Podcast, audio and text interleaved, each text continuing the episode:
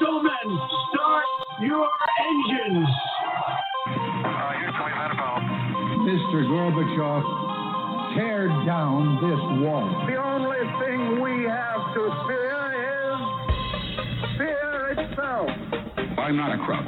If you like your health care plan, you'll be able to keep your health care plan.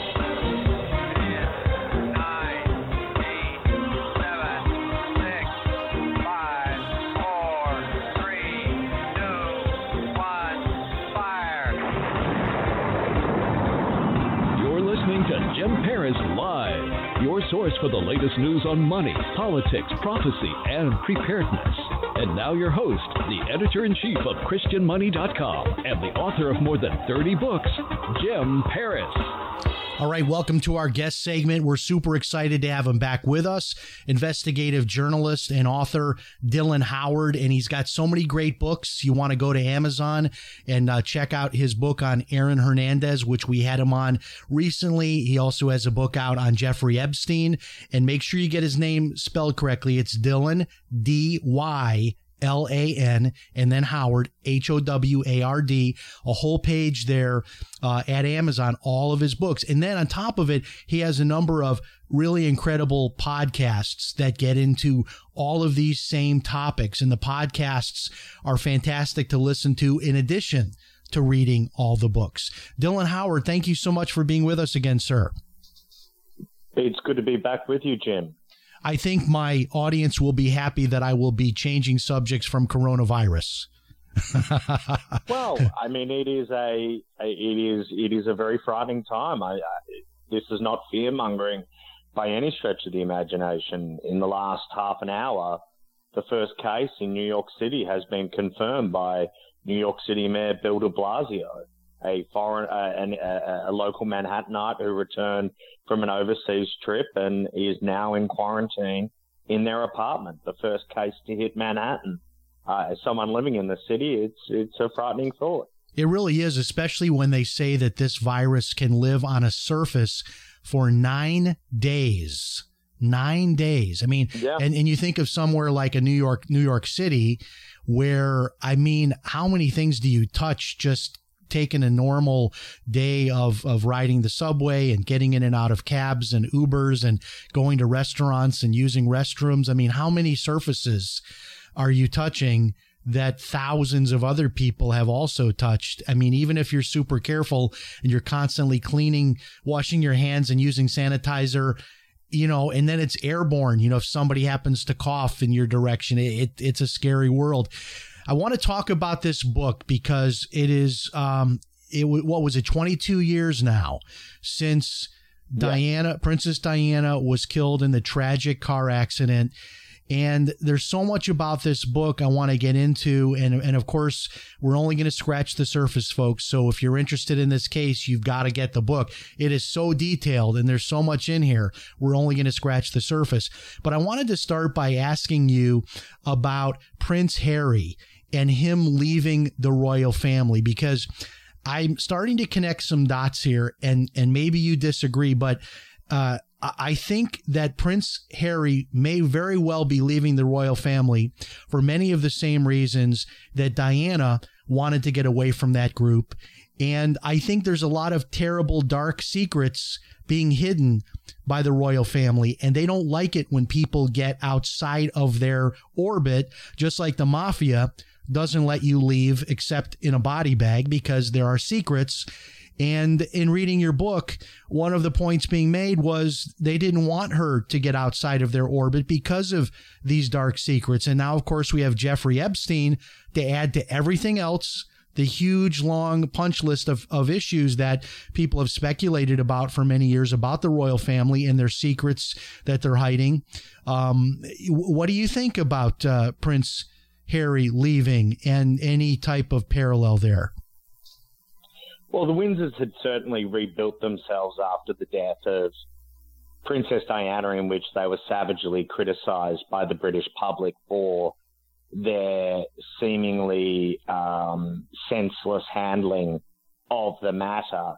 But in the legacy of Princess Diana were two very troubled individuals. Now, one of those is Prince William, who has embraced the firm, as they like to call themselves. The other being Prince uh, Harry, who still blames the media uh, and the family, the royal family, for its intense uh, intention attention on his mother, which he blames for leading to her death. Specifically, he blames the media and its intense interest in Diana uh, as contributing to her death.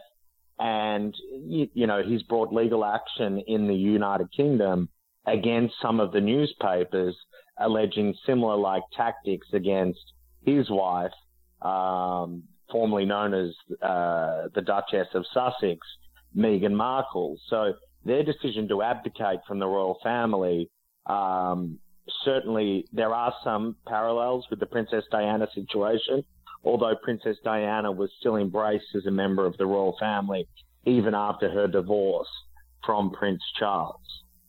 Yes, and um, you know, I'll tell you the most shocking thing in this book, if I understand this right, is that she actually call it a prophecy. She predicted twice that this would happen to her. Is, do I understand that right? That she predicted that twice correct. that uh, she would die in a car accident and she believed it would be staged to look like an accident, but it would not be. And she made that prediction two separate times. She did on one occasion to uh, an astrologer that she and psychic that she worked with. Um, I, I believe she also might have actually made the same uh, statement to Paul Burrell, her former butler. But most significantly is that she did make the statement to her lawyer who documented this. Now, that in itself gave rise to the uh, conspiracy theories over the last 22 years that Diana's death was anything but a car accident. Now, as salacious and interesting as those rumors are, the reality is it's a much more simple tale. This was a drunk driver in Henri Paul, um, who was behind the wheel of the Mercedes Benz, who was over the legal limit and should never have been allowed to drive that vehicle. But what actually took place on that fateful night was that another vehicle was entering into the tunnel, the same tunnel that Diana had sped into after leaving um, the Ritz Hotel in Paris with her lover Dodi Al Fayed, Henri Paul, the driver, and her bodyguard, Trevor Rees Jones. Now, that vehicle was entering into the tunnel via a merge lane. That car was a white Fiat Uno. Eyewitnesses uh, that I've spoken to, and indeed authorities, have admitted that that white Fiat Uno was seen racing out of the tunnel after the collision occurred in examining the crime scene, and that's what we do as part of Diana Case Solved, uh, in working with a former detective crime scene investigator uh, from Australia, uh, Colin McLaren, who actually was on scene two days after Diana died. You can establish via the markings on the road and on the concrete uh, leading into the tunnel that Princess Diana's Mercedes likely collided with the white Fiat Uno, sending it airborne and careering into the 13th pylon. So inevitably, people have asked the question, well, who was the man behind the white Fiat Uno, and did he have nefarious connections to potentially uh, intelligence operations or individuals who may have wanted Diana dead? Quite frankly, there has been nothing to establish that. The man behind the wheel is a gentleman by the name of Le Van Thanh, and he has not spoken for 22 years until uh, July last year, when in a suburban Paris neighborhood, I turned up at his home and spoke to him, and he broke his silence for the very first time. And to paraphrase, he confirmed that yes, he was indeed in the tunnel on the night in question and that it was an accident and nothing more than that. Curiously, though, that particular night, after colliding with the Mercedes Benz, Le Van Thanh spray painted his white Fiat Uno red so as to avoid detection from police. He's long been sought by those investigating this case, including Operation Paget, which was the inquest into Diana's death, but he's refused to comment and cooperate on the basis that he has no legal uh, undertaking to do so. So, in many ways, I sympathize with Le Van Thanh because he was unwittingly caught up in this circumstance as a driver that, quite frankly, never saw a car traveling at the speed that it was, trying to avoid the press, which was many, many miles back and nowhere within sight of Princess Diana's car. Is it? Yeah, it's, the whole the whole night is just incredible, and I want to start with uh, the Ritz Carlton Hotel, which uh, Dodi Al Fayed, his father owns the hotel, so they stopped there, assuming you know his father owns the place. He he has run of the place. He could you know, probably go in and out any entrance or exit he wants to, use service elevators, whatever he wants to do. But uh, the idea, the, the uh, plan is hatched that they're going to go out the back door. And apparently, from what I understand, the security people said no. That's they're going to expect that. That's not what we want to do. But they decided to go out the back door anyway, and that's where the cat and mouse uh, chase started. Is that correct? That is correct, and and and much has been made of the suggestion that the paparazzi uh, killed Diana by igniting the chase at high speed through the streets of Paris. Now, I've done that many, many times, uh, recreated the uh, exact route that she and Dodi and the Mercedes took, and at high speeds.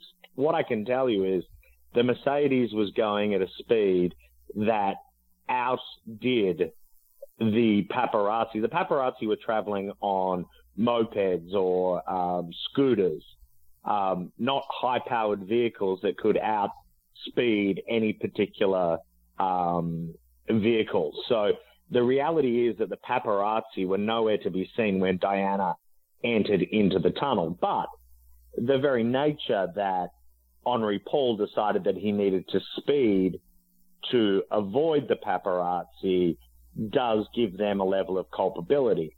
But this does come down to the issue of culpability. Um, you have the most famous woman in the world who is seemingly love struck with a new uh, boy toy in Dodi Al Fayed, um, being harbored by the Al Fayed family, which uh, was attempting to break into the upper echelons of British society, the father owning Harrods department store in central London, owning the Ritz Carlton in Paris, and they assign a driver who is three or four times the legal blood alcohol limit. So when it comes down to an issue of culpability, one must point the finger at the Al Fayed. Um, and also, sadly, the only living survivor member of the car crash, Trevor Rees Jones, who was Princess Diana's bodyguard, but didn't intervene, knowing full well that uh, Henri Paul was inebriated. I mean, it, it, it beggars belief that no one would have been able to establish that Henri Paul was drunk as a skunk. Um, so the issues of culpability, whilst I do accept that the paparazzi uh, might have fueled the high speed car chase, there are many others that should be held accountable for what took place. Yeah, I, have never, I've never, I've never agreed with this narrative that because there were paparazzis following them, they had to get they had to get to such a high speed that it caused them to lose control of their car. I have I have uh, taken on investigative um, cases where I started to have people following me because I was exposing a Ponzi scheme, and on two occasions, cars followed me. I just drove my normal speed. I didn't, you know, go up to 200 miles per hour through a tunnel because someone was following me. Now, if they were waving a gun out the window, I might have done that. But uh, yeah. yeah. this whole idea that uh, the media, I mean, the, the, media follow people all the time, take pictures of people all the time. Um, I, I've never bought into that whole narrative that the media is is at fault. They're obnoxious, but they're certainly not at fault for the death. Now, this tunnel, I've been in this tunnel and, and I've been to that hotel as well because I wanted to see it. It's a very small, you know, very small boutique type hotel. And so they get outside, they get into uh, their, what was it, two or three car um, group that they had uh, together. And this tunnel is is such a narrow tunnel. I, have been through this tunnel many times. There's not even really a shoulder in this tunnel to describe it to people. It it is a very you have like two lanes on each side, and then there are these these pie you know these these um, support beams between the two sides. There's not even uh, really a shoulder area. And this is one of those things where I don't know if it's marked there, uh, but but in the U.S. they would say don't change lanes. They would have you slow down, put your lights on. In many cases, this is a very cautious type of driving that would occur in such a tunnel. This this tunnel is not built in any way, shape, or fashion to be going that type of speed. Uh, it, it, would you agree that, that that is is just probably that was really the point at which this got out of control? Open driving on an open highway is one thing, but doing that inside this tunnel where the margins of error are so small, and to collide with another vehicle, sending you airborne, and to have the driver be as drunk as he was the, this whole set of circumstances was sadly the perfect storm that ensured that the Mercedes Benz went flying into the 13th pylon.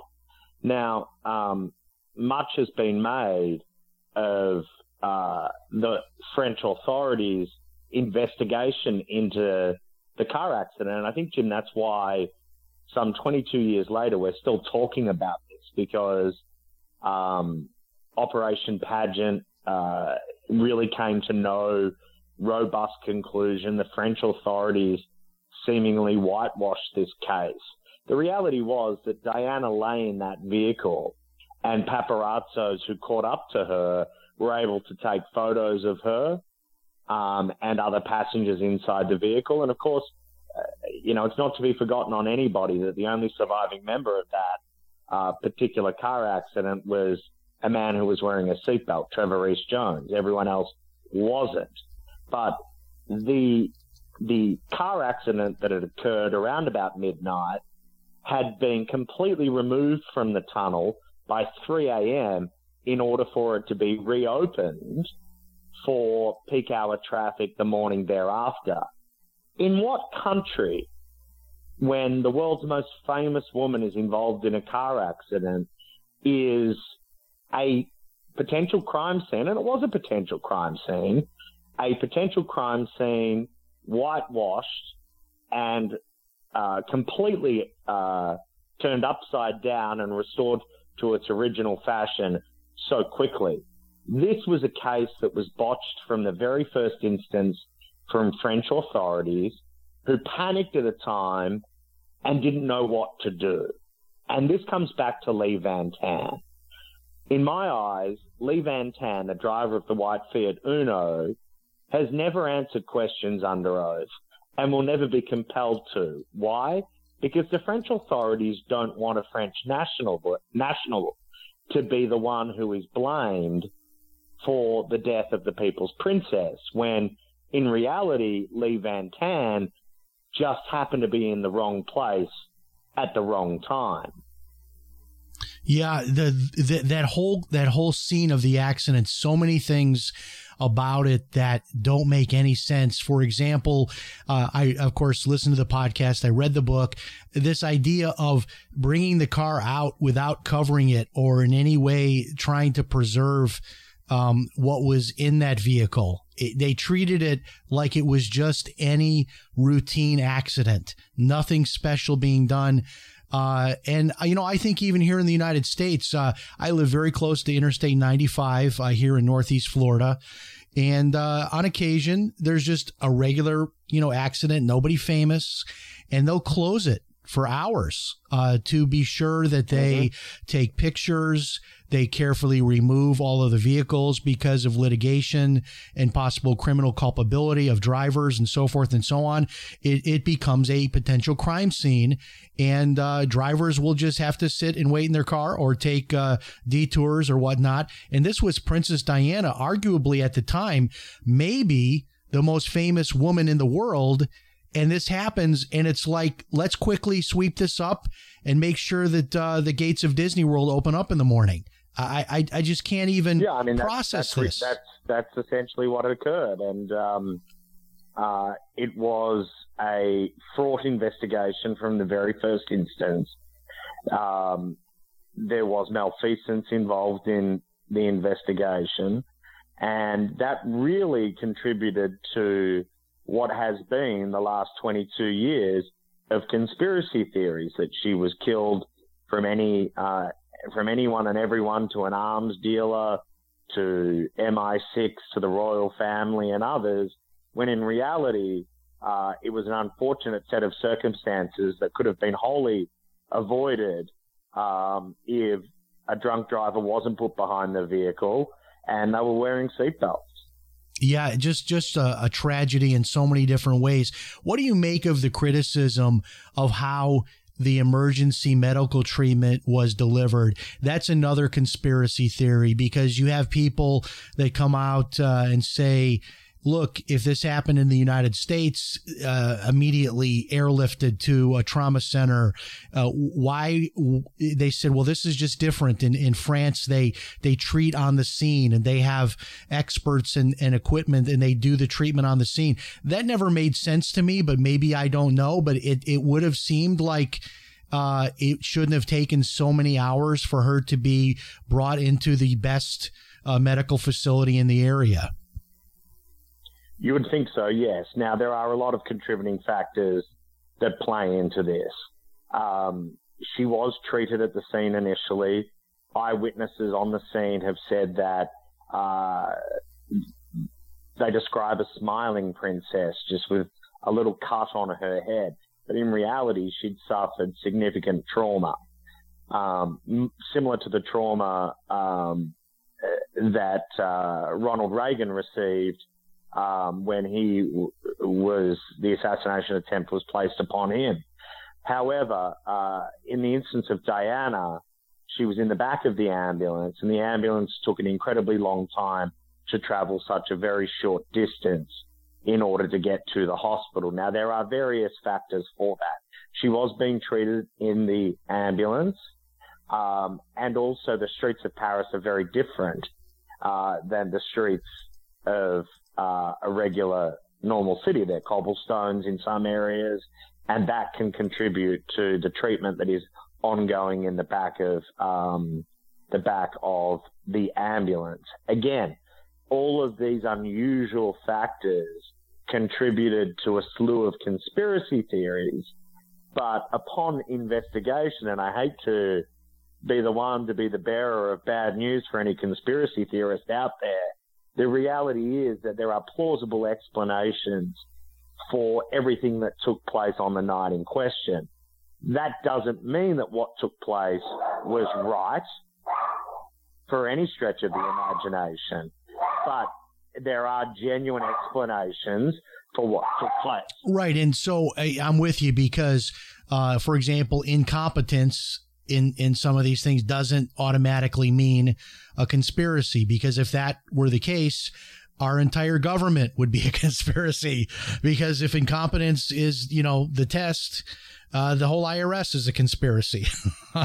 so we can certainly we can certainly you know connect those dots. And I hear you have a dog. I'm a dog lover too, and uh, my dog occasionally gets on the broadcast. Uh, so no worries about that. Um, what about this? What do you make of these uh, this couple, the Firestones? Um, I, I find that them very interesting because they were witnesses and they're not just witnesses that have this attitude of, Hey, I'm a witness. If you need anything, let me know. They're not of this. They are dogged that they are you know that they saw some things and they have suspicions why they were not uh, given a, a more uh, thorough interview. Their interview was apparently largely redacted, uh, so they're c- c- confused about why what they said was redacted. They then return back uh, to the other investigation uh, to London, I believe, and they insist to be interviewed uh, to provide even more information. Their take on it is that the investigators in the UK in essence just blew them off. Like look uh, we're going to humor you let you say what you need to say and then let's okay get back get off the stand. You're done. Um, what do you make of of these folks? They certainly seem sincere and they seem like they really have a passionate interest in getting their their story out. Do, do they add anything to this story one way or the other? Well they certainly add uh, first-hand experience from being uh, in the tunnel moments after the crash, and um, you know, interestingly, I spent some time with them, and I uh, asked them if they took photos of Diana, and it was a question that they were not prepared to answer. Um, their version of events is that it was bungling police in an in an initial circumstance uh, that they were allowed to be at the crime scene or, or the scene of the accident so quickly thereafter and for a significant period of time. Um, they say that they attempted to tell their story to French authorities who combined both um, the husband and wife statements into one instead of putting them in separate rooms to validate the information. Now they say that amounts to um, the suggestion that the authorities didn't want to know uh, the truth of what took place, but the reality is the Firestones don't um, have any idea of the moment of impact, just that they believe that the ensuing investigation was not handled as it should have been. And I think we're all in agreement with that. But whether that amounts to um, you know, MI6 being involved is a completely and vastly different story. So I do understand uh, their frustrations in the story, um, but unfortunately, n- there is no evidence that they have presented that would suggest that um, that this was anything more than a routine car accident, and they just happened to be uh, Johnny on the spot, if you like, uh, very soon thereafter. Now, tell me about all of the different legal proceedings. So there was uh, legal proceedings and investigations in France by the French authorities, and then there were investigations separately by the UK, and then there was also civil litigation. And Mohammed Al Fayed, uh, the father of Dodi Fayed, he continued uh, with this. Uh, all I mean, he he wouldn't let this go for, for years and years and years. Was still convinced there was more to this. So, is there anything still going on? And then, what were all the different steps of this criminally and civilly uh, in terms of of investigations and litigation? So the most significant of these was Operation Paget, which was the UK government's um, the UK government led investigation into the death. And this was overseen by Lord Stevens, who was the former head of Scotland Yard and did a very thorough and comprehensive job. The one person he didn't speak to and has gone on the record via his spokespeople about his frustration at not speaking to this individual is Le Van Thanh, the driver of the white Fiat Uno. So in the wake of my speaking with him, uh, we reached out to Muhammad Al Fayed and his attorney. Now, Muhammad Al Fayed's in his 90s at the moment, and he said that he wants to enjoy the latter years of his life uh, without this becoming an ongoing story. However, his lawyer, Michael Mansfield QC, and his former spokesperson, who was a former royal correspondent for the BBC, said the fact that Le Van Thanh has spoken is enough to either demand a new inquest or reopen Operation Paget. Now, my sources within the intelligence community inside Britain say that Lord Stevens as recently as 2018 had made overtures to Le Van Thanh to want to speak to him about what took place. Van Thanh has refused. When I put it to him that uh, European or British authorities wanted to speak to him, he said that he's simply going to avoid it and not participate. Um, that was the most thorough of investigations. Now, Mohammed Al Fayed conducted his own investigation and hired uh, private investigators, and he certainly subscribed to the theory that this was an assassination, that both his son and Diana were executed because Diana was uh, going to get married to or was pregnant to um, a, a Muslim, and that the British establishment would not take kindly uh, to that. Now, there really is no empirical evidence to help back that claim up. Um, and simply, it could be argued that the Fayed Corporation, if you like, um, uh, produced this narrative in order to deviate from the level of culpability that they had in allowing Henri Paul to get behind the wheel of the Mercedes Benz, which um, to anyone that is cool headed and uh, like Lord Stevens and others and myself, Colin McLaren and others who've studied this case for uh, for years, we conclude that it was a simple car crash, the result of a collision, but that the primary driver of the vehicle was someone who was unable to take control of an airborne vehicle because he was inebriated, and that was Henri Paul. So the suggestion from the Fayed camp that um, this might have been an assassination and people were working for different intelligence arms and there were spooks involved and flashes of light into the tunnel that mimicked an MI5 uh, assassination attempt on Slobodan Milosevic many years earlier.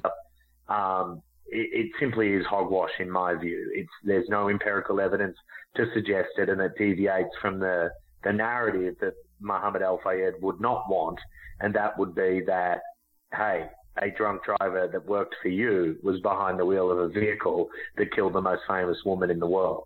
Did Fayed ever get any type of compensation or anything uh, from anyone? I mean, obviously, it was his vehicle, his driver. He might not have much of a standing to collect from anyone, but was there ever any kind of a financial settlement uh, with any of his lawsuits? You know, it's a very good question, Jim. I'm not sure off the top of my head. Um, he was adamant that this was nefarious. He funded uh, various um, private investigators, everyone from people around in different countries, the famous Mark Lane here in the United States who investigated JFK's conspiracy. He was approached at one point, I understand, and flew over to London and met with uh, Fayed, who wanted him to help build out the conspiracy theory that this was murder. Um, he was very, very intent on on on uh, promoting that narrative, but the facts just didn't seem there. And as fraught as the French investigation was, the reality was that this was a routine car accident. And whilst the paparazzi took the shoulder of most of the blame, um, it must be put into perspective that it's impossible that the paparazzi was traveling so close to the, the vehicle as has been suggested because they simply didn't have uh, the power to be able to be there. Yeah, the, that part of it, uh, I, have never bought into that narrative that the paparazzi were were to be, you know, held accountable for this. I've always had this general feeling that if you choose to live a famous life, which you know these people do, you choose to live a life like that. I mean, if you don't want someone to take your picture, if you have millions and millions of dollars, there are ways that you can be uh, sequestered into properties that have hundreds and hundreds of acres with walls around them. I mean, if that's your wish that no one's ever able to pho- photograph you, you can certainly do that. Howard Hughes got away with it, so that's not an impossibility. But it's sort of an interesting uh, thing. These, uh, you know, we see this in America. Alec Baldwin punching the photographers, this sort of thing. But yet he's happy to cash the big checks uh, for being a television star and chooses to live, you know, in a place where where you can be approached. Um, the last question I wanted to ask you is about the vehicle itself. You know, the vehicle I know was, you know, we would say totaled. It was a total loss, etc. Um, did the, was the vehicle able to be salvaged at least to be able to have some type of forensic analysis to uh, perhaps address this claim that that maybe the brake lines were uh, you know uh, monkeyed with or there was some sort of tampering to sabotage the vehicle itself? So yes, the, the vehicle was in a position to be examined by the French authorities, which they did. Um, and lo and behold, what did they find? On the side of the Mercedes, they found white paint marks. Uh, they didn't find anything to suggest that the brakes had been tampered with, but they did find traces of that elusive white Fiat Uno. So in the process of investigating the case, they went through, uh, found how many white Fiat Unos were in Paris on that given night, how many had been sold of that make and model, and were able to pinpoint Le Van Thanh. But they didn't take any action on Le Van Thanh because, as I said, they had that they had that belief that they didn't necessarily want a French national national to long be considered the man who took the life of the people's princess. But the fact that the white Fiat Uno uh, on on the night in question uh, was in the tunnel, spotted by eyewitnesses, and additionally, that white Fiat Uno markings from it were found on the Mercedes Benz certainly does corroborate the suggestion um, of the thesis of Diana Case Solved that this was just a horrible car accident um, as a result of a drunk driver and an individual who just happened to be, as I said, in the wrong place at entirely the wrong time. I want to give people all of the information here about how to get more in depth on this. So the book is Diana Case Solved. You can go to Amazon. You can find the book there. Now, the one thing about the podcast that might confuse people a little bit is this is the Fatal Voyage podcast, but it's rebranded now to be about JFK Jr., which is fascinating in its that own right. Correct. It, that's a fascinating listen in its own right. So everybody should listen to that. But also, but earlier on, it was Natalie Wood. Then it was rebranded as Diana. Then it's rebranded now for JFK Jr. So if people want to find the podcast, would would they still be able to search it under Diana, or should they search yes. for? So if you if if you go to if you were to go to iTunes or wherever you listen to your podcasts and type in Fatal Voyage, you will get access to the most recent Fatal Voyage, which is JFK Jr. And then just in uh, descending order, you will see that there is uh, the Diana series number two and series number one being Natalie Wood. Very, very interesting. Um, on, on, these podcasts, um, is this is this sort of the future then for you? Because it seems like we have a podcast and then there's an accompanying book that comes out. And I always tell people do both because there's information that you'll get in the podcast. Maybe you're listening to that while you're driving, exercising, but then more details come out in the books. I, I love the combination of those two things. Look, podcasting is is a terrific format. Um, when you investigate a particular series, um, the, the ceiling, there is really no ceiling. So I love the, the podcast format in investigating these types of stories. And um, certainly Fatal Voyage has proved very successful uh, with its three series to date. Uh, the most recent being JFK Jr., and that is finishing up very soon. Um, and looking at what the next uh, potential case might well be, with Robert Wagner turning 90 and that case uh, seemingly still in the headlines, we might be looking at uh, at season two of Natalie Wood. Wow. Now, now one one last thing. I know I've said this to you three times. I'm I'm doing Columbo on you. Just one more thing. no uh, one more thing. Now, I live in Florida, and I actually checked in with the FDLE not too long ago, and um, there's still that that investigation into the sweetheart deal of Epstein is still going on. Can you believe it? And uh, I've been I, hearing yeah. that there's going to be some major bombshells that come out of how that deal came together. And uh, is going to be another Epstein book from you? Well, there is going to be another Epstein book from me. Um, it is titled Epstein Inc. How the U.S. government used sex trafficking and blackmail as biz- as big business. Wow. Um, what has established, uh, what I've been able to establish, is that the government was well aware of Jeffrey Epstein's activities, yet did very little to stop him. And the innocence of so many young women were taken as a result of that. Alex Acosta alluded to that when he said he was told effectively hands off in the case of Epstein. But just how deep this goes, to what level of government, is going to be explored in this book. And it, really is frightening to think that someone who was, and we've established this, an agent acting on behalf of Israelis Mossad was able to get away with his spying activities for so long and unchecked. That strikes at the very heart of uh, the relationship between Jeffrey Epstein and the FBI. Now, uh, a congresswoman asked on Friday in a hearing whether or not he was an informant to the FBI. The question was avoided. It's a question that should be answered and one that will be answered in our book through documentary and uh, disprovable evidence. Here's one that will blow your mind. Uh, Alex Acosta. So after the whole Epstein affair, he goes on to uh-huh. be a dean of the Florida International University College of Law. And he started a course there in banking compliance.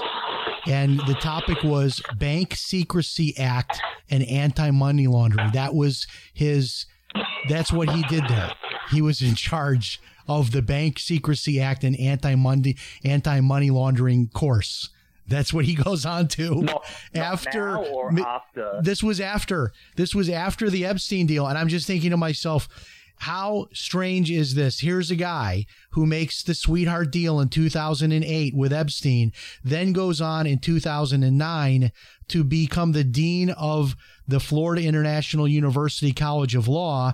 And it says here he spearheaded the effort and established a Masters of Study in Law in Banking Compliance, the Bank Secrecy Act, and anti money laundering at FIU.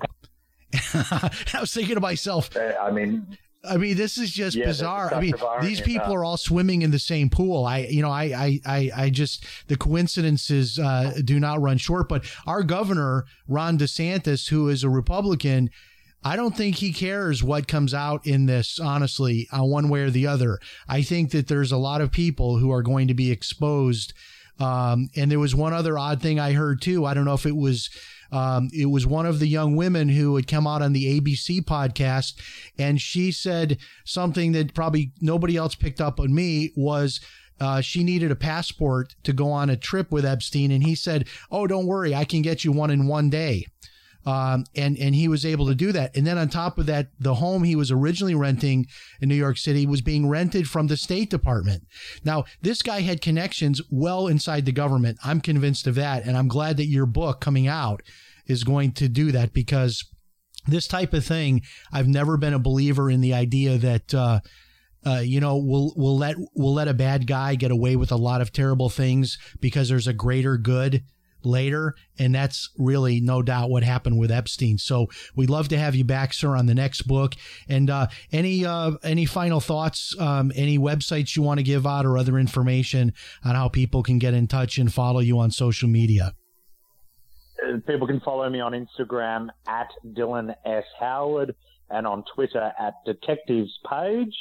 Um, and as uh, you mentioned, Amazon, Barnes and Noble, and all good bookstores uh, stocking um, my current work um, and working on a few forthcoming releases as well, including not a sequel on Diana, but an exploration of Harry, Meghan, William, and uh, Kate Middleton, and how the abdication of the Sussexes rocked the royal family in what really is the biggest scandal to hit the family since Diana's death. Wow, lots of great stuff coming, and you're very busy. And we sure hope you'll come back again when you have your next project. Thank you so much for joining us, sir. Anytime. Thank have, you, Jim. Thank Cheers. you. Have a Bye-bye. good night. Wow. I could sit down with this guy and talk for hours and hours. I mean, we're like on the same page, and he's going to have some major major dirt on Epstein and the U.S. government in this next book, it sounds like. And I love it. I love seeing all of that exposed. Hey, I hope you enjoyed that interview. Stay in touch. Drop me an email. Let me know you're listening. Jim at christianmoney.com. Go over to iTunes. Give us those five stars and a good review. We greatly appreciate it. And remember, if it's Sunday night, it's Jim Paris Live. We'll talk to you next time.